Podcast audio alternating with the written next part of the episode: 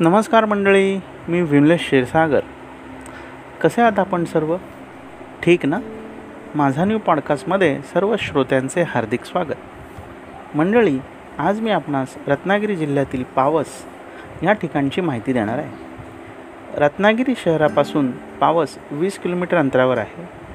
ही पवित्र भूमी म्हणजेच परमपूज्य स्वामी स्वरूपानंदांची जन्मभूमी व कर्मभूमी आहे. स्वामी स्वरूपानंद यांनी केलेल्या कार्यामुळे व शिकवणीच्या मार्गातून लोकांना खरा धर्म दाखविला. त्यांच्या लेखनातून त्यांनी लोकजागृतीचे कार्य केले. स्वामींनी राष्ट्रीय शिक्षण व स्वावलंबन यामध्ये मोलाचे योगदान दिले आहे. स्वामींनी अभंग ज्ञानेश्वरी भावार्थगीता अमृतानुभव यासारख्या अनेक ग्रंथ लिहिले. पंधरा ऑगस्ट एकोणीसशे चौऱ्याहत्तर रोजी पावस येथे स्वामींनी समाधी घेतली. त्याच ठिकाणी आता स्मृती मंदिर आहे. मंदिर अतिशय सुंदर व स्वच्छ आहे. समाधी मंदिराच्या शेजारी झाडामध्ये काही वर्षापूर्वी निर्माण झालेला स्वयंभू गणपती भाविकांचे श्रद्धास्थान आहे. अनेक भाविक व पर्यटक येथे दर्शनासाठी येतात. पावस गावामध्ये गणेश मंदिर आहे. तसेच नदीच्या पलीकडे विश्वेश्वर व सोमेश्वर ही शिवमंदिरे आहेत.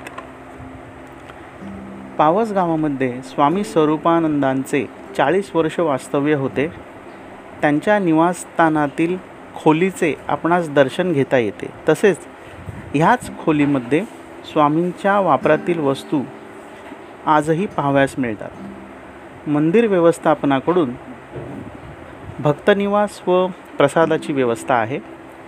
स्वामींची अलौकिक शक्ती व कार्य ह्यामुळे संपूर्ण महाराष्ट्रात व परराज्यातही त्यांची भक्तमंडळी आहेत. तर मंडळी मुंबई रत्नागिरी ह्या रस्त्याने जाण्याचा मार्ग तीनशे पासष्ट किलोमीटर आहे. मुंबई पनवेल पेण महाड खेळ चिपळूण हातकंबा रत्नागिरी असा हा प्रवास आहे. पुणे रत्नागिरी ह्या रस रस्त्याने पुणे सातारा कराड हातकंबा रत्नागिरी असा मार्ग आहे. आणि कोल्हापूर रत्नागिरी हा मार्ग एकशे चव्वेचाळीस किमी अंतराचा असून कोल्हापूर मलकापूर हातकंबा रत्नागिरी असं जातो. रेल्वेने जायचे असल्यास कोकण रेल्वेने जवळचे स्टेशन रत्नागिरी असून ते वीस किलोमीटर अंतरावर आहे. तर मंडळी ही होती पावस या ठिकाणची माहिती. कशी वाटली मी दिलेली माहिती आपल्याला? आपला अभिप्राय जरूर कळवा. माझ्या विमलेश क्षीरसागर ह्या इंस्टाग्राम हँडलवर धन्यवाद.